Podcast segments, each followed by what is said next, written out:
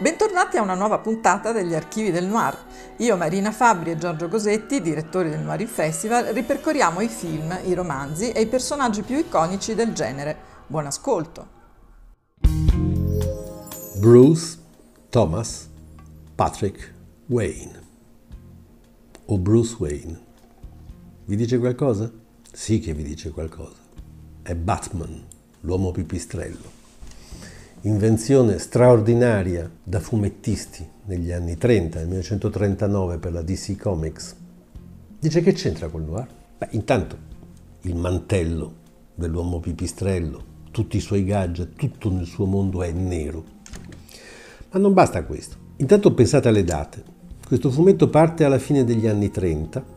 Il genere noir nei pulp magazines era partito alla fine degli anni 20 ed è di straordinaria popolarità negli anni 30 e poi diventa cinema negli anni 40. E poi dimenticate per un attimo le 1000 versioni di Batman allineate dalla televisione, da qualche sfortunato episodio cinematografico fra gli anni 40 e 60.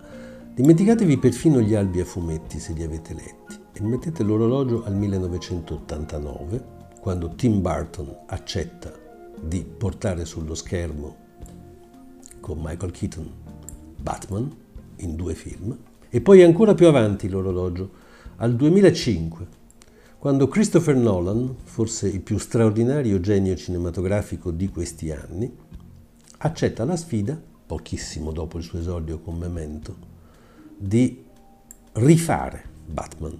Rifà Batman per 3 volte.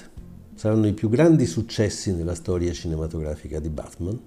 Il Cavaliere Oscuro e Il Cavaliere Oscuro e il Ritorno sono indicati come capolavori del nostro tempo, e non c'è dubbio che la Gotham City, in particolare di Christopher Nolan, è veramente la città del noir.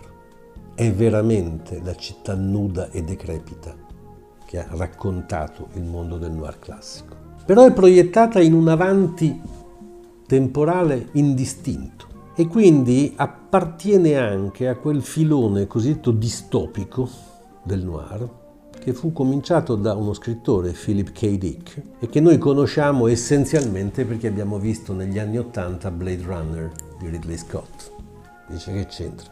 Guardatelo bene, Blade Runner è un film di fantascienza, sì, ma è un film hard-boiled con un investigatore privato, Harrison Ford al posto di Humphrey Bogart, sì. Ma guardatelo bene, è una storia di amicizia e di amore destinati a fallire, esattamente come nei film noir. Guardatelo ancora bene, è una storia di disperazione, di destino scritto per gli automi, gli androidi, come per gli umani. È veramente un racconto noir. E veramente noir è anche il racconto delle imprese di Batman, almeno in particolare nella lezione di Christopher Nolan. Quella di Tim Burton andava più verso l'horror, se volete. No, Bruce Wayne è un bambino ossessionato dall'incubo dell'uccisione dei suoi genitori, un'uccisione da strada, proprio come nel racconto noir. Bruce Wayne è un uomo che è costretto ogni volta a risorgere dalle sue ceneri e a superare se stesso in nome di un codice dell'onore, in nome di un codice della giustizia che è anche diverso da quello della legalità, talvolta. Bruce Wayne è soprattutto la dichiarazione, lo ha detto Christopher Nolan, che in realtà i supereroi non esistono.